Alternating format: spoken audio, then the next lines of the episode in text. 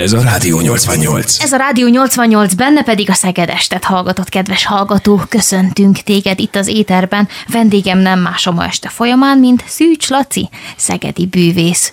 Szia Laci, köszöntelek a stúdióban. Szia Ági, és köszöntöm a kedves hallgatókat. Hogyan indult a bűvészkedés iránti érdeklődésed?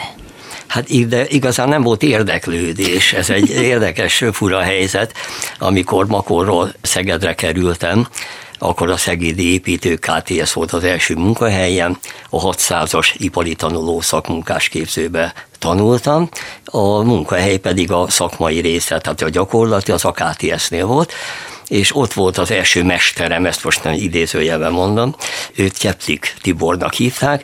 Ő festő volt, hogyha minden igaz. Igen, szobafestő volt, nem ő tájékozott vagy. Igen, ő szobafestő volt, és én pedig parkettázó és műanyag burkoló, és ez a két szakma ugye egymás mellett van, és egymás néha szídják már, bocsánat, hogy nem vagy még kész, most már itt vagyok, már nekem kéne itt lenni.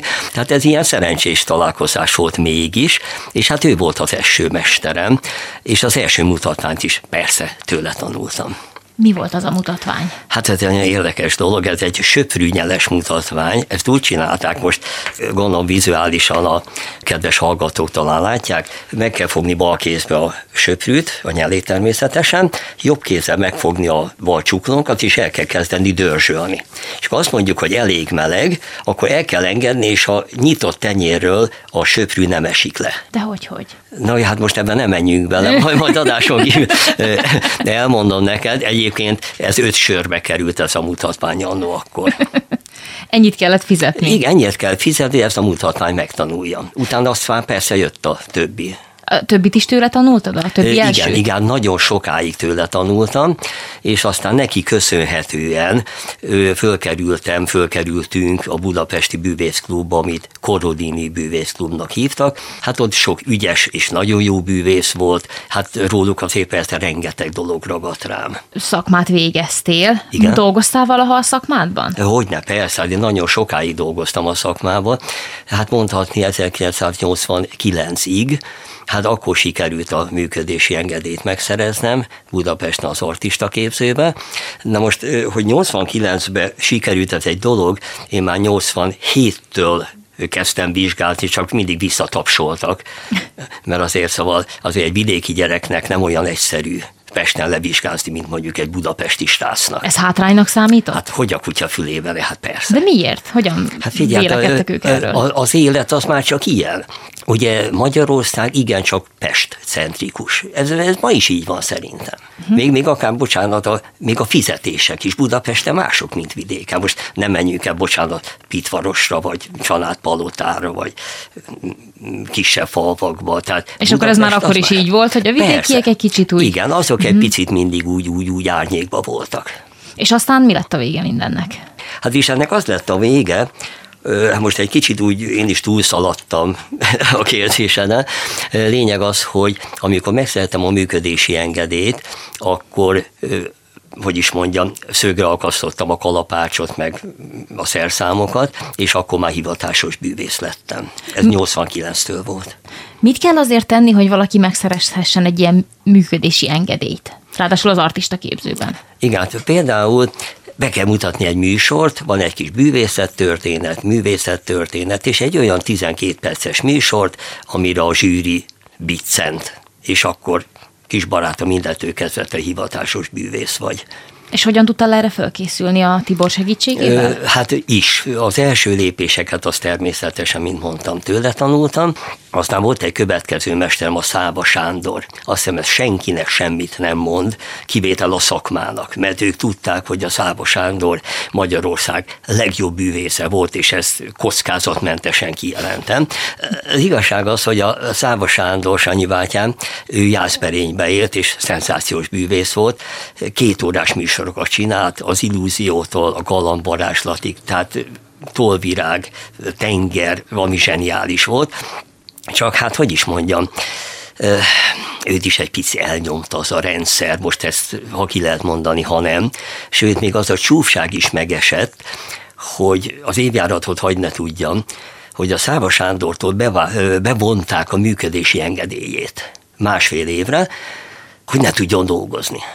Na, ez a rendszer olyan volt. De mit kellett ahhoz csinálni, hogy valakitől bevonják az engedélyt? Hát, hogy valaki őt ne szeresse, és ne dolgozhasson a pályán. Elég csúnya, azt mondom, kivonták a forgalomból, uh-huh.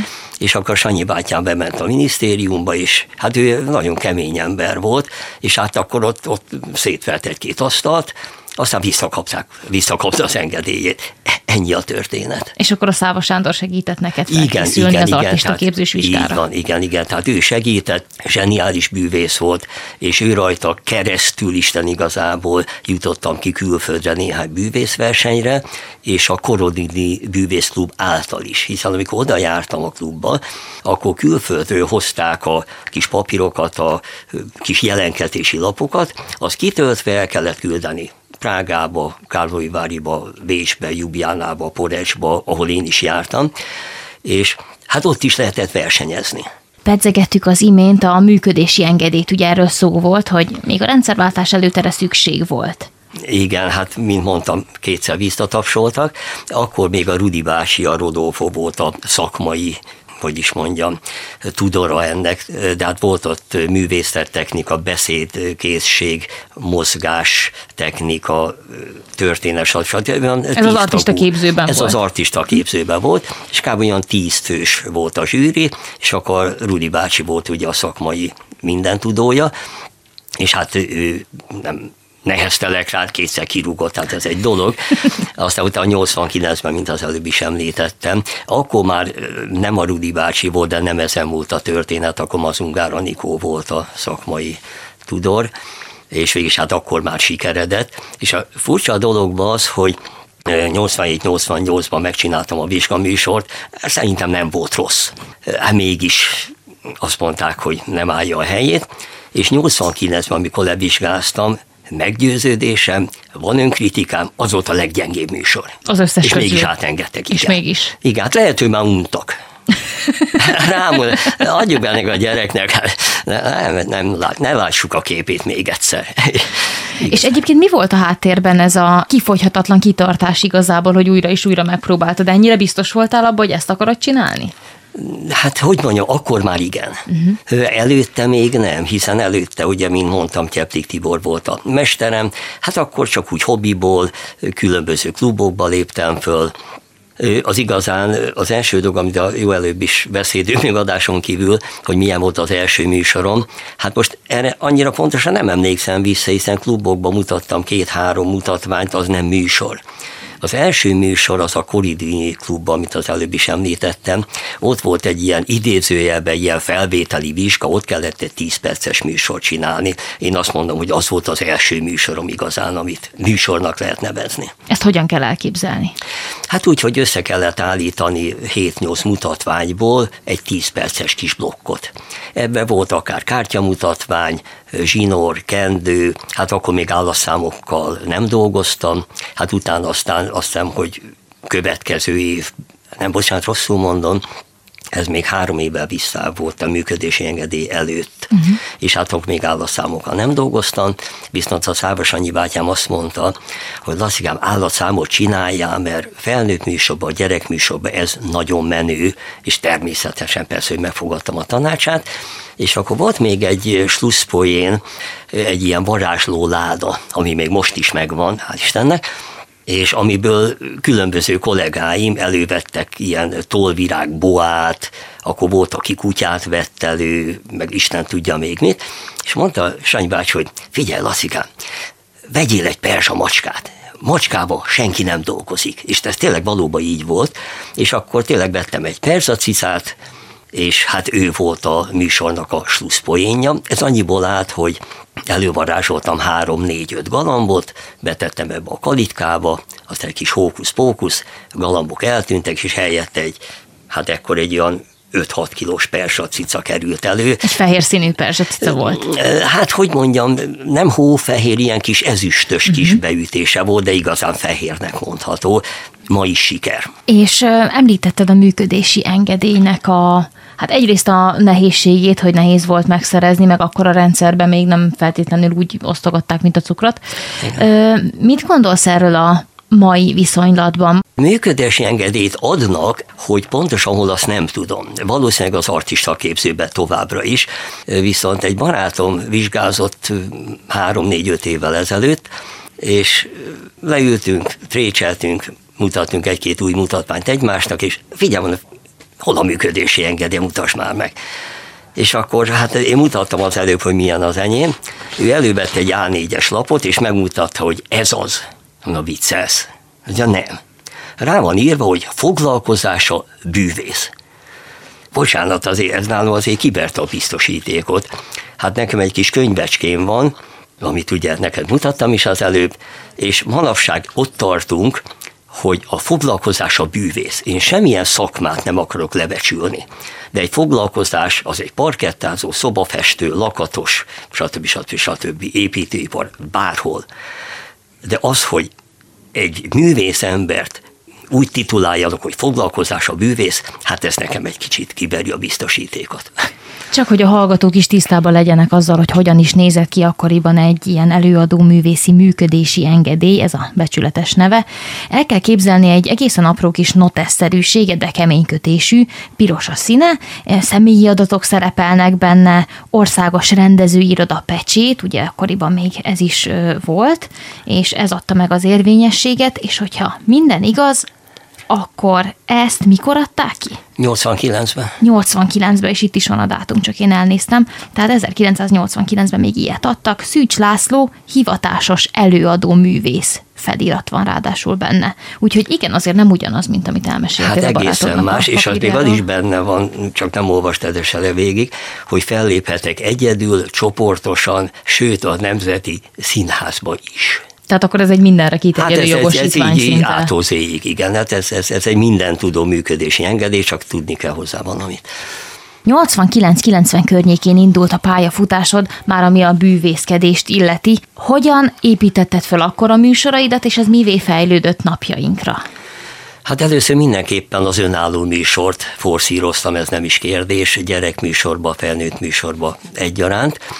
Aztán utána, hát erről nem beszéltünk ugyan, de 80-90-ben, bocsánat, akkor Szegede megalakult az első szegedi kabaré, aminek én is tagja voltam, Nagy Bandó Andristal, Rejsztónival, Ihos Katonénivel, és hát ez sajnos egy évig működött, talán még addig sem, mert valahogy megfeneklett a dolog, akik mondták, hogy segítenek majd, hát ők húzták ki a szőnyeget alólunk, és hát a Gabondó fölment Pestre, és ennyit a Szegedi kabaréról, és aztán utána jöttek a következő programok, Magyar Dénes parodista barátommal csináltunk egy közös gyerekműsort, én voltam ugye a bűvész, és ő pedig a Dönci vagy magyar Dénes Dönci Bohóz, hát eh, annyira volt Dönci, hogy kb. 120 kilós volt, tehát ideális. Egy bohóz ruhába csinálta a kis műsorát, meg én az enyémet volt közös mutatványunk is, bevontuk a gyerekeket is a játékba, ami természetesen minden műsorba egyik legfontosabb része, hogy a gyerek is szerepeljen a programba. Ez már ilyen 91-2 környékén 91-92-ben. Aztán volt még egy másik, egy felnőtt műsorunk, szintén a Magyar Dénessel, annak pedig az volt a cím, hogy Közös ködünk. Tehát ilyen ködösítés, meg kis politika is volt a dologban, és ennek az igazi főcíme az volt, hogy Sóder. Uh-huh. Nem tévesztendő össze, vagy mégis, ez 80 négyben volt, akkor még ugye nem voltam hivatásos, és ez volt a cím, hogy Sóder. Nagyon jó ment a műsor, sok előadást csináltunk, és hogy hogy nem, a Fábri Sándor és stábja lenyúlt a műsor címet. Most az, hogy a plakát mikor készült, az bizonyíthatatlan, de van egy olyan újságcikkem, hogy 84-ben Sóder című műsor Magyar Dénes Szűs László bűvésszel. Na most, most ezzel nem lehet mit kezdeni most mondjam a Fábrinak, hogy figyelj Sándor, ez a műsor kicsit necces. Nem lehet, hogy véletlen egybeesés volt? Hát nem, nem, nem. Hát de nem tudom. Nem tudom, tehát semmit nem tudok bizonyítani erről, mhm. csak hogy a Fábrinak a Sóder műsor az 8-10 évvel később, később látott napvilágot. Na de nincs ebből semmi gond. Én büszke vagyok, hogy ezt mi találtuk ki a Dénessel, a többi meg hát lelkük rajta, hát nincs ezzel baj. Akkor ott tartunk most egy 92 környékén. Járunk, Igen. Dénessel dolgozol együtt. Mi történt ezután? Hogyan épültek a műsorok egyről a kettőre? Hát utána aztán a, a Dénes egy kicsit úgy, hogy is mondjam, kifarolt a dologból, nem mintha probléma lett volna. Ő neki másfajta, hogy is mondjam, munkája volt, ő csinált egy ilyen sikerbétét, most már ki lehet mondani, nevét nem, nem létezik, és inkább ő oda szentelte az idejét és a munkásságát, és akkor én utána átálltam a szinte kizárólagos, vagy ha nem is kizárólagos, de 90%-ban gyerekműsorra. Hát itt volt egy Magic Show című műsor, ami gyerekeknek, felnőtteknek szólt, természetesen más-más tartalommal. Ami mégis közös volt mind a kettőben, gyerek és felnőtt műsorban is, hogy állaszámok voltak benne tehát galambok és a perzsacica, ez mind a kettőben benne volt. A gyerekeknél persze játékosabb, felnőtteknél pedig hát ilyen idézőbél átverő, sok kis becsapós játék, meg ilyen, hát erről szól a történet. Aztán volt még két másik műsorom, szintén gyerekeknek persze, az egyik a bűvész suli, a másik pedig a varázs vár.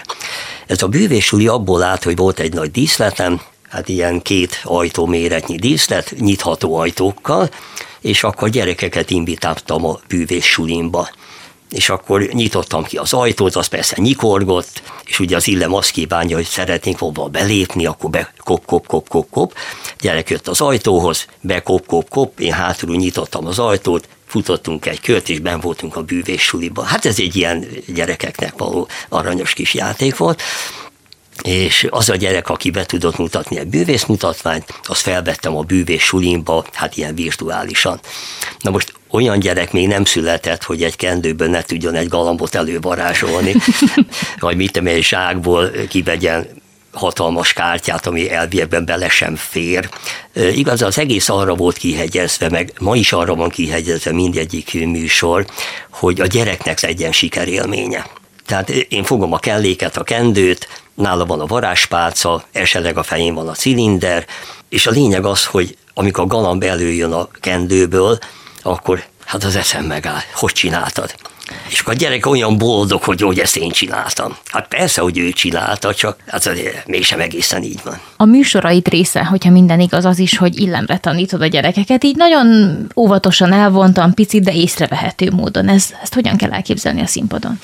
Hát, mint ahogy az előbb is mondtam, hogy jön a bűvés suliba, az első lép az, hogy bekop, kop, kop. Igen, igen. igen. Akkor, amikor oda jön egy gyerek, az első, hogy bemutatkozunk. Uh-huh. Fiúval kezet fogunk, a hölgyekkel nem. De ilyen is fordult már elő, hogy a hölgy, a kislány nyújtja a kezét. És ilyenkor természetesen, ha a hölgy nyújtja a kezét előre, akkor ő vele illik kezet fogni. Ez ilyen kis apróságok, vagy egy-egy mutatmány után a sikerre, akkor kocincsuk egyet, és akkor meghívom a kislányt egy üdítőre és akkor elő a kis kendőt, amikor előveszem a poharat, természetesen én így tanultam azt a porrat illik megtörülni. Uh-huh. Megtöm az enyémet, és kocintunk, egy fontos egészséged, és megiszuk az üdítőt, és ennyi. Aztán persze ennek van még egy poénja, de ezt most nem mondom el. Nem rántjuk le a leplet Ne, ne, ne. 92-nél tartunk, hogyha minden igaz a beszélgetés fonalát illetően. Éjszakai bárműsorok, egy ilyet említettél nekem a zene alatt, hogy ilyenek voltak. Voltak. Hát sajnos azt kell mondani, hogy voltak. Már nincsenek. Pedig alig, ha nem szükség lenne rá. Hát az előbb említett években 92, 93, 95-ig is nagyon sok szegedi bár működött. Azt gondolom, a nevüket most már azért is ki lehet mondani, mert már egyik sincs sajnálatos módon. Volt ugye a Szeged bár, hát talán a korombéliek, mert talán a fiatalabbak is emlékezhetnek ezekre az éjszakai szórakozó helyekre. Hát volt ugye a Szeged bár, a Jeges, amiből később hangulatbár lett, a Lilakác Tarjánba, Kék Csillag, szintén az Agyúj útnál, Tisza szálló bárja, tehát ezek már sajnos nem léteznek. Ezekben én mindenütt, minden évben egy-egy hónapot ott töltöttem. Minden este egy hónapig? Így van, igen, kivétel vasárnap volt szünnap de minden éjszak ott volt, és hát ott olyan előadókkal dolgoztam, hát nem tudom a név mennyit mond a szegedieknek, de nagyon sokoknak, igen. A Herceg Zsolt volt a műsorvezető, életem legtöbb előadását ő vele csináltam, de csak azért, mert ugye egy hónapban 28 napot vele voltunk. Most ezen kívül a Szegeden kívül még nagyon sok vidéki városba is Debreceni aranybikába, hát már az sem létezik. Aztán bármilyen bárt mondható, már egyik sincs. Koronaszálló Nyíregyházán, Claudius szálló Szombathelyen, Hát aztán Pécsen volt még valami, de arra most nem emlékszem sajnos.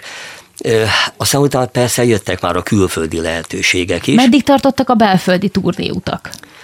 Hát sokáig. Egy évig nagyjából? Hát 5-6 évig 5-6 évig, igen, tehát ez egy hosszabb időintervallum igen, volt Igen, azért. nagyon uh-huh. hosszú intervallumban működött a dolog, és ezt általában egy budapesti szervezőiroda intézte többségében, és egyszer annak az irodának a szervezője megkérdezte, hogy van-e kedve Laci külföldre menni? Hát hogy a kutya fülé menne? Hát persze, ez nem is kérdés és akkor szóba került, hogy esetleg Belgiumba tudna lehetőséget biztosítani. Hát persze nem is kérdés, hogy igent mondtam, és akkor jöttek a belga szerződések Jugoszláviába, Szabadkán, aztán Modricsán, szintén Jugoszláviába, és akkor kezdődött a legnagyobb fogás, ugye Belgium. Az első lehetőség az Antwerpenbe lett volna, itt volt egy kis csavar a dologban, és meg volt a szerződés, irány Antwerpen, nem fogod elhinni, kis poszki van. Már csak a múzeumban található, és hát ez Szeged Antwerpen, potom 1800 kilométer, egy sofőrrel, és az én voltam, és volt két táncos hölgy, és hát ugye rengeteg pak, tetőcsomagtart, hát akinek volt vagy látott már ilyen. Azért három embernek a cucca, meg az én kellékeim, hát a táncos hölgyeket cipőkanállal kellett berakni az autóba, és akkor hegyes halom felé mentünk természetesen, és megállította Vámos, hát akkor ugye még volt, és hova mennek? Hát mondom, menjünk dolgozni. Hova? Hát mondom, ide a szomszédba. Hova? Hát mondom, Antwerpenbe ránk nézett, na tudja mit, menjenek.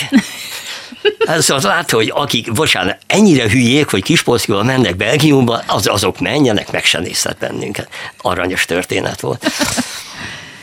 És, és aztán ez még nem a csúcs. A csúcs igazán az volt, hogy odaértünk Antwerpenbe este 8 óra körül, és bementünk az irodával. Hány órás út volt egyébként nagyjából? Hát 20 5-25 és fél. Tehát több, mint egy teljes nap. Több, mint igen. egy teljes nap, igen, igen. Este 8, ott vagytok Antwerpenben. Igen, és akkor jó, akkor mondjátok, hova menjünk, hol a szállás, és mondja a menedzser, hogy figyelj, azt kell, ne haragudj, de Osztendébe kell menni, nem Antwerpenbe.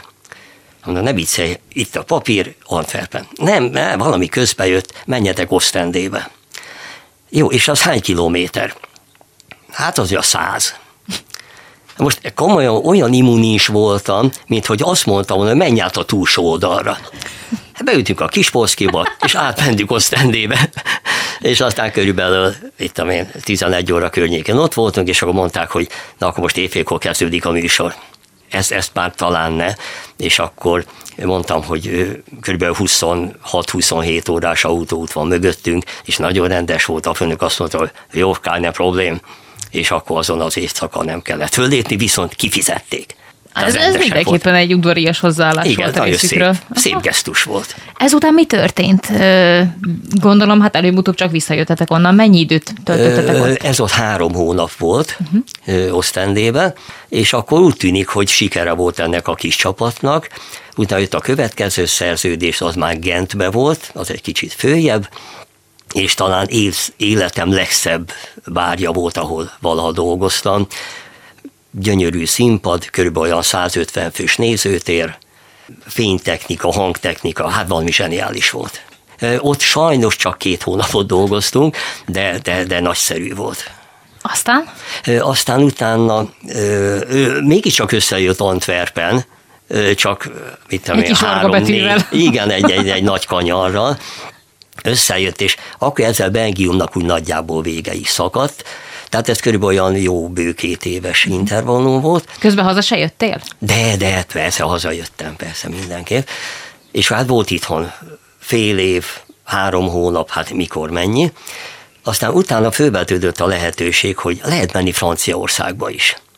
hát az pedig megint csak nincs közelebb, és mondták, hogy vagy Párizsba, vagy pedig Brötányba, hát ez a túlsó fele Franciaországnak az Atlanti óceán partja, és akkor mondták, hogy, most mondtam, hogy hát jó, hát akkor inkább Párizs, az mégis jobban, elegásabban hangzik. Mondták, hogy jó, írjuk a szerződést. Megírták, elküldték, nem Párizs. Lorient, ez Brötány, mint mondtam, Atlanti óceán partja, potom 2200 kilométer, ez, ez már azért egy valamivel komolyabb autóval tettem meg. Ettől függetlenül akkor is nagyon hosszú volt az út, és természetesen most is egy darab sofőrrel, és az megint csak én voltam. Ez a franciaországi, hát mondhatjuk, hogy kiruccanás, de mondjuk inkább azt, hogy egy hosszú távú, hosszú távú volt? Két hónap. Két hónap, tehát azt hiszem, hogy elég hosszú volt, és ez februárban és márciusban volt, és szinte nyár volt.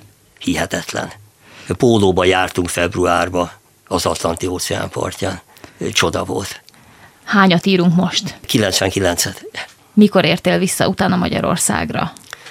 Hát március elején. Uh-huh. És, és utána mi volt? És ez volt az utolsó nekifutás, már ami a külföldi uh-huh. munkákat illeti. Tehát ezzel a franciaországi úttal lezárult a, a külföldi pályám. A 2000-es években járunk, legalábbis a sztori alapján megfordultál ezelőtt Belgiumban, megfordultál Franciaországban, és elkápráztattad a közönséget ezeken a helyeken, ezekben az országokban, majd visszakerültél Magyarországra, illetve visszajöttél, és már itt építgetted aztán a pályádat, itt épült az, aminek ma ismerjük a műsorodat. Milyen ö, változásokon ment keresztül ez a műsor a 2000-es évek eleje óta?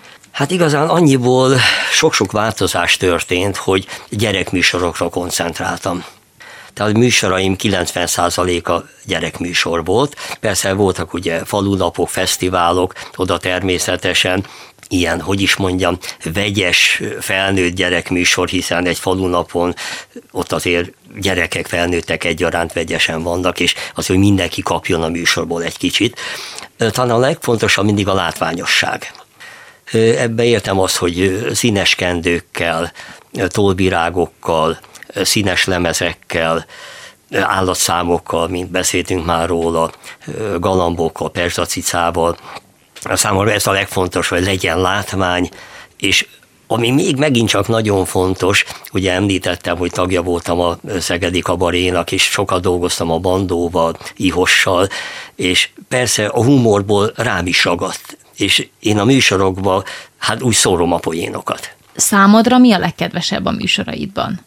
ha belső szemmel nézzük mindezt?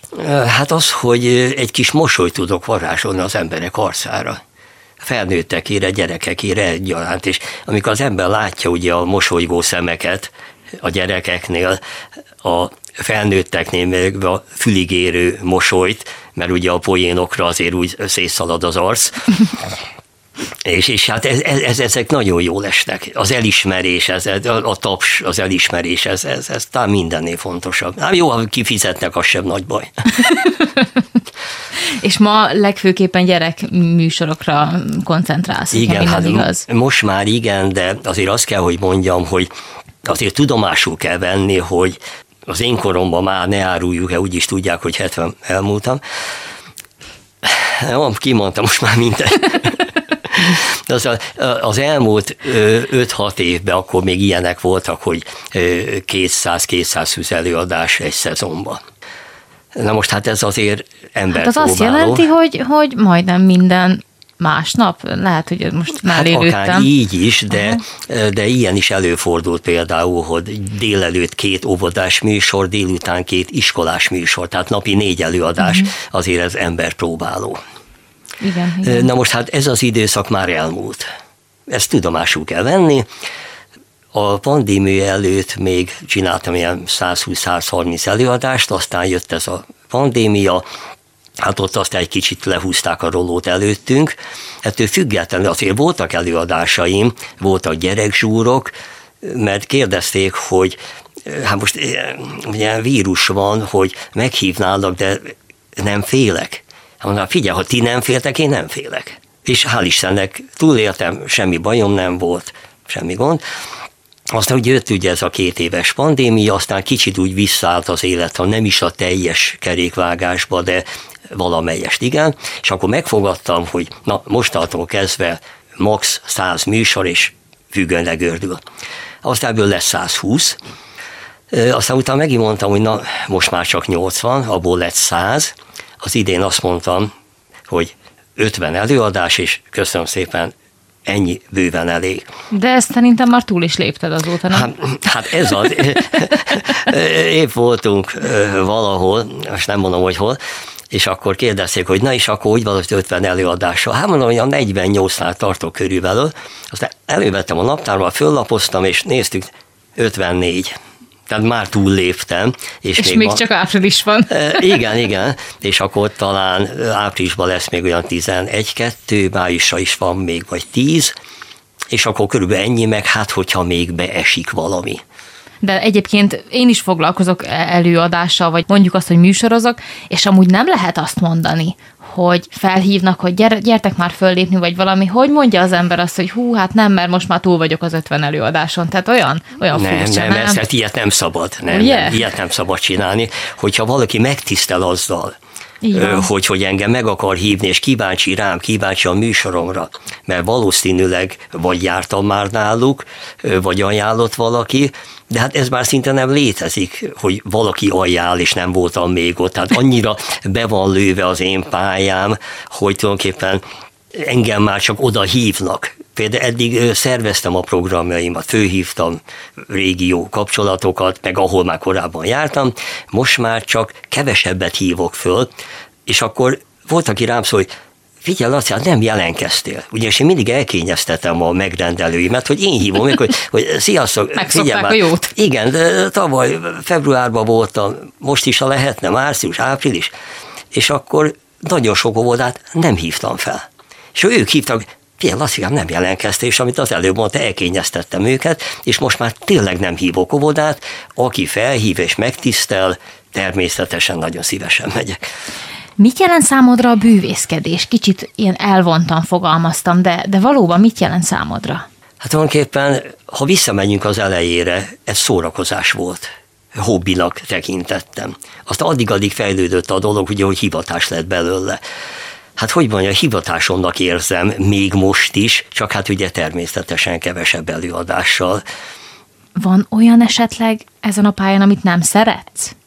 Van olyan része? Hát az túlzás, már bocsánat, de így nem igazán jó a kérdés.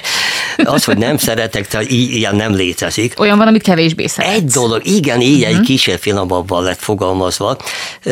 Az utóbbi időben a bűvészet, a pálya már átment a kártyabűvészetbe. Nem mondom azt, hogy ez egy nagyon nagy baj, szó sincs erről. Inkább az a hogy tíz mutatványból nyolc kártyáról szól. Tehát azok a klasszikusok, mint jó magam, meg most neveket megint csak nem mondok, akik még a klasszikusok, a magamfajták, akik tolvirággal, lemezdel, galambokkal, állaszámokkal dolgoznak, egyre kevesebb. És ami tényleg egy nagyon picit idézőjelbe irritál, hogy egy bűvész bemutat nyolc kártyatrükköt, és akkor ahhoz kell nyolc csomagkártya hát akkor szerintem ezt mindenféle laikus tudhatja, hogy abban a kártyában valami van, tehát az egy preparált dolog. Most nem is kell ezt eltitkolni, persze, hát van ilyen, hogy preparált kártya, Viszont én inkább ilyenkor azt mondanám, hogy lészes menj be a boltba, Ágikám, ha visszaérsz a boltból, bontsi a kártyát, ami originált, és azzal én csinálok neked nyolc mutatványt. Na, Aha. Ez a különbség. Most az, hogy egy preparált kártyát is meg kell tanulni, kezelni úgy, ahogy az ugye be van lőve, ez nem is kérdés, tehát azt is elismerem. Csak szakmailag egy kicsit én azt többre tartom, hogy valaki egy csomaggal nyolc mutatványt tud. Nekem kb. egy más a cuccom van, egy nagy bőrönt, egy kis szervant, vagy még egy szervant, egyik ládából galambok, másikban macska, meg, meg egyéb apróságok, ez kb. egymás, és ezt két-három körbe szoktam bevinni. És oda megyek egy óvodába, kilenckor kezdünk, és akkor fél kilencre ott vagyok, és mondják, hogy de nem kilencről volt szó. Mondom, de igen. Hát, csak fél kilenc. Hát bocsánat, mire én behozok egy másabb pakkot, meg kipakolok, meg előkészítem a cuccot, hát az bizony egy fél óra. Hát minimum. Nem titok talán, hogy Szűcs Laci, aki jelenleg a vendégem, szegedi bűvész itt a Szegedestben, versenyeken is részt vett ebben a mesterségben, vagy ebben az előadó művészeti ágban. Na de ez hogy sikerült? Hogy szereztél egyáltalán tudomást, hogy vannak ilyen versenyek, és hogyan készültél fel rá, mi történt magán a versenyen? Hát amikor ezekre a versenyekre én jártam, akkor még nem voltam hivatásos. Ez még akkor 89 80, előtt igen, volt. igen, itt uh-huh. hát én puskázok is, bizony 78-ba is, például, akkor talán kezdjük innen. 78-ban Kárdovi Váriban jártam egy bűvészfesztiválon, és ott egy 10 perces műsort kellett bemutatni. Hát ott nem tudom mennyire hangzik jól, ott hatodik lettem. Hát az azért nem rossz gondolom. Hát igen, hát kb. 30-as volt a létszám, uh-huh. tehát az relatív, azt kell, hogy mondjam, hogy elég jó eredmény. Aztán 79-ben Jubjánában voltam, hát most a létszámról pontosan nem emlékszem, ott harmadik lettem, tehát dobogós lettem. Hát ezt relatívan komoly eredménynek tartom. Aztán utána jöttek persze a következők. Prágába voltam, ott azt hiszem Prágában, 83-ba ott a zsűri külön díját kaptam, a legjobb állatszámot bemutató bűvész voltam. Akkor Szávos Annyi bácsi jól mondta, hogy állatozni kell. Így van, igen, állati jó ötlet volt. Hát ott öt galambal dolgoztam, tehát öt galambot szedtem elő, és egy hat kilós persamacskát szedtem elő, és azt mondták, hogy na, ez már rája a helyét. Tehát ott, ott, hogy mondjam, nem tudom miért, ott igazán listás eredményt nem értem el, de a zsűri külön díját kaptam. Tehát valami jó volt, valami nem. Uh-huh. Nem tudom igazán eldönteni. Aztán bűvészverseny volt Budapesten 1985-ben, ott aztán tizenvalahányan indultunk, ott harmadik lettem szintén, és aztán közbevetőleg itt most még észrevettem egyet, amit még kicsit elírtam. 87-ben Porecsba, ez valamikor Jugoszláviába, ott fönn a csücsökbe, egy csodaszép helyen volt, ott is harmadik lettem. Hát Porecsba. ez akkor, hogyha jól számolom, öt, öt verseny? Igen, igen. Hát aztán ez még nincs vége a listának. Aha. Volt ilyen, egy kedves barátom említette, ez 2017-ben volt, egy egri barátom mondta, hogy lesz egy bűvészverseny, ami arról szól, hogy csak gyerekműsor. És akkor azt mondtam, hogy hát bocsi, ez már nem az én sportágam, én már nem versenyzek, nekem ennyi körülbelül elég volt, az eddigi fősolás is, meg amit esetleg még kifelejtettem, és ha mondta, hogy hát ő bizony indulni fog.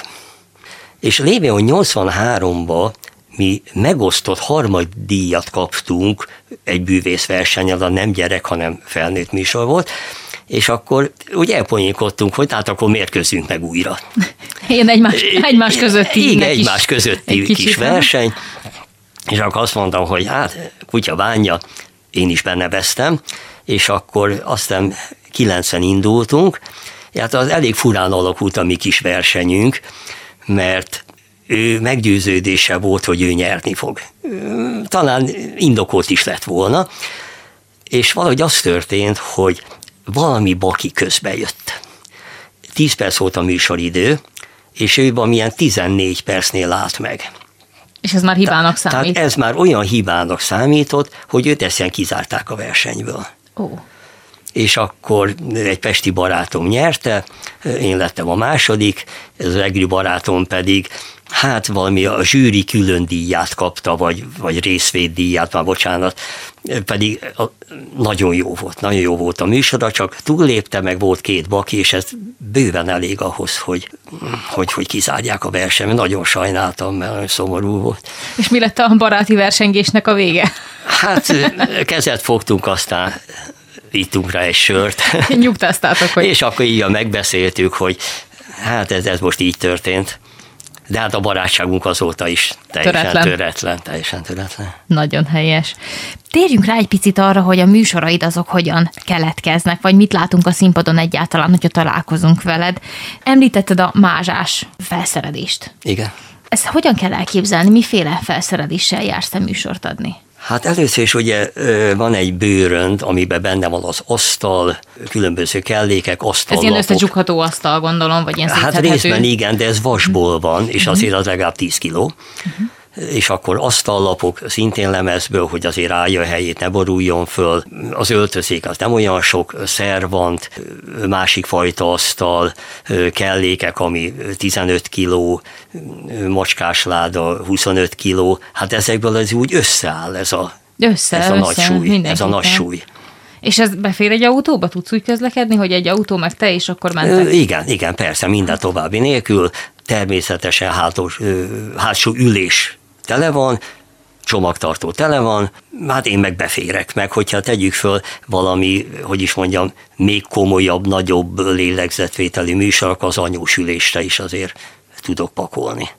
És van olyan, hát valami olyasmire lennék elsősorban kíváncsi, ami, ami egy nagyon szokatlan eszköz, amit így, amivel így nem találkozunk, most nyilván egy asztalt azért szoktunk látni. De hogy mi az, ami, ami olyan az átlag ember számára kicsit olyan elérhetetlen, meg különleges? Hát azt hiszem, hogy ez a, ez a galamb eltüntető kalitka, mint mondom, hogy a 30 pár kiló, azt hiszem, hogy ez talán ami különleges, hiszen ugye, hogy a belekerül galamb, és akkor az csak így pippakra eltűnik, és egy 5-6 kilós macska kerül elő, hát ez nem mindennapi mutatvány, és ezt nagyon kevesen csinálják, és főleg talán azért is, mert már bocsánat, megint csak nem akarok senkit, kollégákat megbántani, az egyik barátom azt mondta, hogy diplomatatáskás bűvész. Tehát magyarul visz egy, hát ha nem is diplomatatáskát, de egy kisebbecske fajta bőröndöt, és abban körülbelül benne van egy fél órás műsor, vagy 35 perces. Hát az én műsorom is 35-40 perces iskolásoknak, de, de én viszek elléket, mint mondtam, ilyen súlyt és ilyen mennyiségűt. És helyzet az, hogy a fiatalok talán már, és megint csak nem akarom őket megbántani, ilyen nastrapára már nem annyira vevők. Tehát ők inkább átmennek kicsit kényelmesbe. Volt olyan, hogy valaki fel akarta fedni a trükködet műsor közben? Tette erre bárki kísérletet? Nem, hát műsor közben még nem volt ilyen. Műsor után jöttek Aha. oda, hogy igen, hát tudom, tudom, ez úgy van. Mondom, szerintem rosszul tudod. És akkor mondta, hogy mert akkor itt, mondom, nem figyelj csak, és akkor ilyenkor jön a bűvésznek a taktikája, el kell kezdeni támadni. Az mit Tehát, jelent? Hát az, hogy hát figyelj, és arra nem emlékszel, hogy ez nem ott volt hanem ez em itt volt, és akkor hogy gondolod, hogy az oda került? Hát emlékezz vissza. Hát figyelj, ez az előbb itt volt, hát hogy kerülhetett oda? Összezavarni az ellenfelet? Hát, pontosan így van. Igen, igen. Tehát megcsinálni az űrzavart, összezavarni a kérdezőt, és tényleg ő, hogy is mondjam, tehát olyan pánikba esik, hogy a francba, hát ezt, akkor ezt rosszul gondoltam. Lehet, hogy kapizsgál valamit a mutatványból, tehát az egészen semmiképp nem. Sőt, ilyen is volt, hogy volt egy 20 éves tárc, mondta, hogy én ezt tudom, hogy hogy van. Ő mondja, hogy hogy van. Tudtam, hogy fogalma nincs róla, mert az egy olyan mutatvány, hogy, hogy képtelenség. Az ember ki nem találja, ha nem szakmabéli. És akkor mondta, hogy na figyelj, akkor semmi gond, úgy gondolod, akkor tessék, itt a kellék, csináld meg. Hát teljesen padlót fogott. Hát ezt nem így gondoltam. Én meg tudtam, hogy ezt nem tudod megcsinálni. Na hát e- ekkor ott volt kicsi letargiába a srác, hogy, hogy ő azt hitte nagy arccal, hogy akkor most megcsíptem a bűvész, mert tudom, hogy hogy csinálta, odaadtam a kelléket, akkor totálkár. Itt a zene alatt arról beszélgettünk, hogy például Ausztriában is járt. Itt egy egyszeri alkalomról beszélünk, amikor földépésre hívtak egy teljesen véletlen folytán. Igen, hát annyira, tényleg annyira véletlen volt a dolog, hogy korábban említettem, a Claudius szállóba dolgoztam egy hónapot, és akkor vendégek között volt néhány osztrák, meg magyar is, és mondták, hogy ezt a műsort kivinném Ausztriába. Van, lesz egy sörfesztivál, és nem úgy, mint itt, mert a bárban ugye 10-12 percet kellett dolgozni, ott azt mondták, hogy kéne hát kb. 3x10, 3x12 perc. Hát mondtam, ennek égvilágon semmi akadálya, és kérdezték, hogy mennyi az annyi, aztán mondtam, hogy mennyi az annyi, hát mondom, ennyi úgyse vesznek meg. Azt mondták, hm, jó, rendben van. Hát én nagyot néztem, ők meg nem, és akkor megbeszéltük a helyszínt, időpontot, ez a határtól egy tizenpár kilométerre volt, sörfesztivál, sok-sok gyerek, felnőttek, szabadtéri program, és természetesen vittem a cicámat is, és érdekes helyzet volt, mert volt egy kis pódium, nem volt színpad, és akkor a macskás ládikámnak valahogy eltört egy kis kütyüje, magyarul nem bírtam bezárni a ládikát. Elővettem a macskát, jó megszokott módszer szerint, betettem a kalitkába, és oda tettem mellé egy széket. Műsor persze ment tovább, fordulok vissza, nincs ott a szék. És persze a macska se. Műsor közben eltűnt a macska. Ö, igen, igen. Jaj. Hát ez úgy történt, hogy ugye az emberek jöttek, mentek, és kellett valakinek egy szék, és nem tudta, hogy az szék miért van ott. Fogta a széket, és elvitte. A macska meg kinyitotta a ládik ajtaját, és világá ment.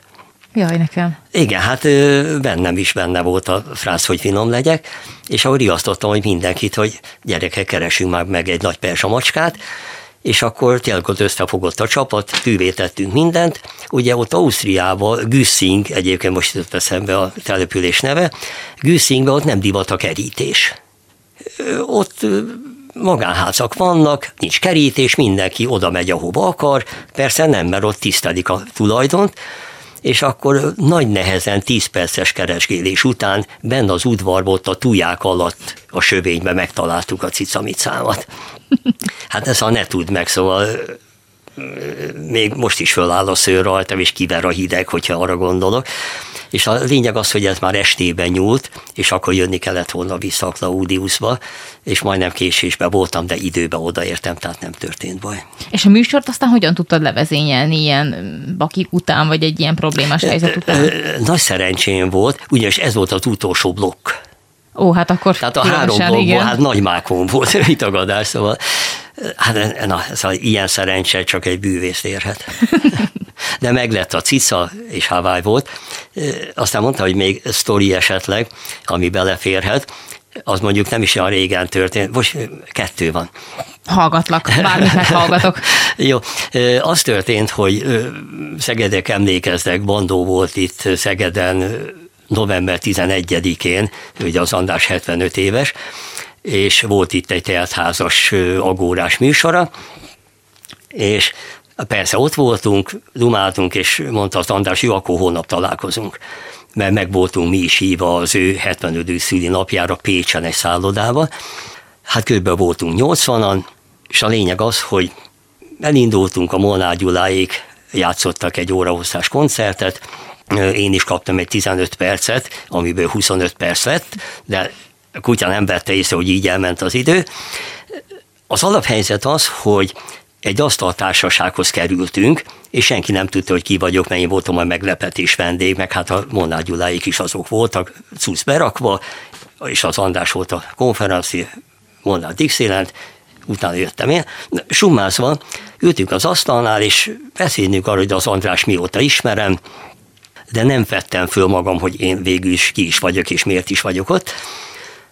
És aztán ez csak eltűntem, mert kezdődött volna a műsor, lement az a 25 perc, megyek vissza az asztalhoz, ez az asztalnál ülő emberke mondja, hogy figyelj, rájöttem, hogy olyan hülye vagyok. Oda néztem, és gondolkodtam, ezt a Manuszesz láttam már valahol. Ki lehet ez a pali? És gondolkoztam, és nem jöttem rá. Pedig nem is olyan régen láttam ezt az űrgét. De vajon ki lehet ez? És a mellette való jó ember mondta, hogy hát hülye vagy, hát ő a bűvész itt ült vele szembe az előbb. hát ez, ez, ez csoda volt. És a másik történet? Ez a másik történet, az pedig a, hát most már kimond a Bálint Sándor művelődési házban történt, nyugdíjas ki mit tud. Én ugyan erről még nem esett szó, két nyugdíjas versenyen is részt vettem, ez most közbe jutott így eszembe, és mind a két nyugdíjas műsoron az egyéb kategóriába győztem. Tehát arany elismerést kaptam. De aztán megmondom őszintén, én voltam ott hivatásos, a többiek mint amatőrök voltak. Én ennek a két győzelemnek nem érzem a súlyát. Uh-huh. Nem, szóval ez nem. Ma visszatérve Bálint Sándorra, nyugdíjas kiműtődés, én voltam a, a meghívott vendég, hát nem sztár vendég, csak a gálába én voltam a, az utolsó előadó. Már mindenki pakolt, én is pakoltam kifele, jött egy ilyen korombéli emberke, és kérdezte, hogy ez a cice, ez igazi? Hát mondom, nem, nem, nem, ez műmacska. Hát pedig én azt hittem, hogy igazi, de, de tényleg olyan igazinak tűnik, de nem, nem, ez egy elemes macska. Hát gondoltam, gondoltam, de pedig nagyon élethű. de az ugye, de mozgatta a lábát, kaparta a kalitkák az ajtaját. Igen, mondom, most cseréltem benne elemet, és ott a nyakánál van egy potméter, és azon lehet állítani, hogy gyorsabban kaparja, vagy lassabban kaparja ott volt a párom is, és olyan csúnyán nézett rám, és van, hogy visszafordult, hát tényleg jó ez a műmacska, és akkor megint kaparta, és akkor a párom azt hát úgy letaposott, hogy hát hogy gondol, ennyire hülyének nézed ezt az embert, hát hogy gondoltad? Hát én meg úgy gondoltam, hogy hát bocsánat, ha valakit ennyire meg lehet vezetni, bocsánat, akkor, akkor így járt. De később sem tudta meg a... Nem, mert akkor már elment. Akkor csukta az ajtót Lehet, és hogy ebből a műsorból most majd világosá válik számára. Igen, hát hogyha hallgat bennünket, akkor szerintem rá fog jönni, hogy én voltam az, akit így megvezettek. Mi lesz az utánpótlással egyáltalán? Mi lesz a mostani fiatalokkal, akik érdeklődnek a bűvész pálya iránt? De mit tanácsolnál azoknak, akik erre a pályára szeretnének lépni? Hát nézd, hát tanácsot adni mindig nagyon könnyű. Nem is szeretnék tanácsokat adni, javasolni. Uh-huh. Azt javasolnám, legyenek nagyon türelmesek. Gyakoroljanak sokat. És hogyha egy-két mutatvány nem sikerül elsőre, másodikra, harmadikra, hát ne adják föl. Hát e, ez az alapja a dolognak. Nekem is volt olyan mutatványom sok évvel ezelőtt, ez egy zsinór mutatvány volt, hát mit mondjak, tényleg nagyon nehéz volt. Hát napokig gyakoroltam. Naponta egy óra hosszát, két héten keresztül. Kutya nehéz volt, de megérte, mert nagyon jó volt a mutatvány. Látványos volt, és a közönség zabálta a dolgot. Most a helyzet az, hogy a fiatalokban kicsit azt érzem, hogy a kitartásuk, hát hogy is mondjam, elég karcsú. Az Agórába csináltam ilyen nyári szünetbe bűvészsulit. Hát volt 10-12-13 gyerek, hát ennyi gyereke egyszerre foglalkozni nem lehet képtelenség, de egyszerre hárommal igen. Elmondtam a mutatványt, megmutattam egyszer-kétszer, na sok sikert, mentem a következő három gyerekhez, meg a harmadik harmadikhoz, és akkor visszatértem az elsőhöz, és akkor hát valahogy nem ment a dolog. Hát, kis barátom, ez semmi gond, hát ezt gyakorolni kell. Megmutattam még egyszer, relatívan úgy érzem, türelmes vagyok, és akkor ment a dolog, úgy ahogy, megint visszatértem, és mire visszajöttem a második körből, a kezében már az okostelefon volt, mert föladta a dolgot, hogy ez nekem nem fog menni, és inkább gondolta az okostelefonában jobban jár. Tehát valahogy ezeket kellene a fiatalokba beleplántálni, hogy legyetek kitartóak is, és ne adjátok föl. Hát én se adtam föl, és most fura, hogy most éppen magamról beszélek, hát én semmiben nem voltam tehetséges, tényleg nem. Se a szakmába, de a kitartásommal sokat elértem. Nemeses szó, futballoztam is. Valamikor régen a Szegedi Vasútasból MB2-be játszottunk. Én ugyan nagyon keveset, mert bevonultam katonának, és aztán mire visszajöttem, akkor már nem féltem bele az elképzelésbe de utána aztán még 20 évig játszottam, és ott sem voltam tehetséges, de a kitartás csodára képes. Bűvészetben soha nem voltam tehetséges. Mások mondják, hogy ó, figyelj, de én meg azt mondom, hogy nem. Nem. A kitartás, a soha föl nem adás. Én azt mondom, hogy ez a legfontosabb. És amit még visszatérve Szávasanyi bácsira, ő nagyon szigorú ember volt, nagyszerű szakember, jó tanított, de ilyeneket mondott, hogy kisbarátom, egy versenyen ő volt a zsűri elnök. Kisbarátom, öltözködjél már föl. Hát hogy nézel ki? Hogy jár rajtad a nyakkendő? Kisbarátom, egy, pucold már ki a cipődet. És ne, ne szürke szoknit vegyél föl, hanem fekete cipő, fekete szokni, hát ez nem is kérdés. Elmondta, hogy kisbarátom, ez volt a jó, ez volt a jó, ezt jól csinálod, ezen javítani kell, de a cipőt el ne felejtsd. Tehát akkor még ez így működött. Hát most megint lehet, hogy csúnyát mondok, a mai bűvészek kevésbé tudnak felöltözni. Egy ilyen apróság, hogy például hajlamosak egy farmerba fölmenni a színpadra. Sőt, már olyat is láttam bűvés show fedőnév alatt, hogy rövid nadrágba, pólóba.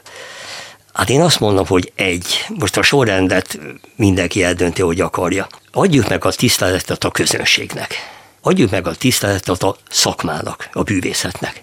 És ez a kettő együtt van és találkozik, akkor rendben vagyunk. Én erre hívnám föl a figyelmet, meg ugye egy bűvészen mit néznek alapból? Hát először az öltözékét, aztán a kezeit. Ugyanis a kezével fog csalni. Na most már, bocsánat, azért olyan kézzel nem menjünk már föl, a körön még kicsit túlnőtte magát. Tehát én, én ezt javasolnám, hogy a kitartás, sok-sok gyakorlás, tanuljunk meg felöltözni, és pucoljuk már ki azt a cipőt, meg ne fehér szoknit vegyünk a fekete cipőhöz. Mit tanácsolsz annak, vagy mit javasolsz pontosabban annak, aki most szeretne elkezdeni egyáltalán gyakorolni? Hát először is talán, megint csúnyát mondok, próbálj meg tudomásul venni azokat, amiket eddig elmondtam. Nem azért, mert én mondtam, hanem azért, hogy ennélkül nem lehet előre jutni. Legalábbis jelentősen nem. Én úgy gondolom, hogy keresse meg egy bűvészt, profi bűvészt, ha egy mód van rá, de viszont egy kérésem de ne engem. Most viccelsz? Nem, nem viccelek, ez halál komolyan mondom. Nem, ez tanítás, az már nem az én műfajom az előbb elmondottak alapján lehet, hogy nekem már nem lenne annyi türelmem, mint amennyire szükség lenne. Meg a másik az, hogy én most már tudni kell, mögöttem a pálya, mit nincs miről beszélni, 70 fölött már minden műsor egy ajándék, és hál' Istennek sok ajándékom van még hátra. Arról nem is beszélve, hogy most már egy kicsit az életem másik oldalát szeretném előtérbe helyezni, ami arról szól, hogy van Sziksóson egy hétvégi házam, és szeretünk barátokkal kijárni, ott van egy kis pincém, hát ahol vannak különböző italok, mert ugye azt mondják, hogy eh, az a pince, ahol nincs bor, az csak gödör. és van zsombón 404 szögös szőlőm amit már tizen éve művelek, saját hatáskörbe segédek nélkül, és akkor most inkább néha napi két műsor helyett, már bocsánat a szakmától meg a közönségtől, néha jobban esik kín a szabad levegőn, a szőlőbe elmunkálkodni, meg lefejteni a saját kis borocskámat, és megkínálni a kedves barátaimat belőle. Én úgy gondolom, hogy nekem már ebből a részből több van, mint a bűvészetből. Hát 35 pályán töltött év után, hogyha jól számolom, 30 hát, ennyi, mennyi, az, 40? Az, az, az már 40 körül, az már 40, 40 körül van. Ja, és még egy igen fontos dolog, amit azt hiszem szem előtt kell tartani, én szem előtt tartom, van, aki nem. Addig, amíg én az asztalomat, a 30 kilós cuccomat főbírom vinni a pódiumra és a színpadra, ott még jó szólt értek a közönséggel, tudom őket szórakoztatni.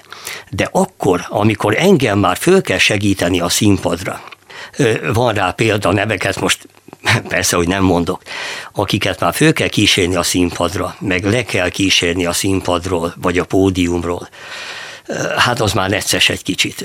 Vagy aki már olyan hanggal rendelkezik, ami már nem a régi, de még mindig ott van a színpadon, megint csak név nélkül, én ezektől szeretném megóvni magam, hogy ilyen kellemetlen helyzetbe ne kerüljek, hogy azt mondják, hogy Hát Lacikám, neked már nem ott a helyed a színpadon.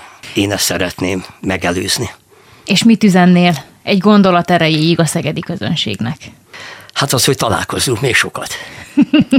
Remélem, mi is még sokat találkozunk. Köszönöm, hogy a vendégünk Úgy legyen, én köszönöm, hogy itt lehettem, és még egyszer üdv kedves hallgatóknak. Ági, neked köszönöm, hogy itt lehettem.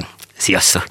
Én is. No tehát, Szűcs Laci volt a vendégem a Szegedesben, ez pedig a Rádió 88 műsora. Hidegrázós pillanatokon vagyunk túl, ez pedig hát nyilván a bűvésznek köszönhetjük, aki megtisztelt minket a bizalmával, megtisztelt minket a történeteivel. Kedves hallgató, ezt az adást is visszahallgathatod majd a Rádió 88 podcastjei között, és jövő héten ugyanitt, ugyanekkor jól tudod, a tudás, a történetek, a fantasztikumok kapuja ismét nyitva áll majd előtted. Hallgass akkor is minket, addig pedig jól tudod, hogy hogy mit szoktam ilyenkor mondani, nagyon vigyázz magadra. Halihó! Ez a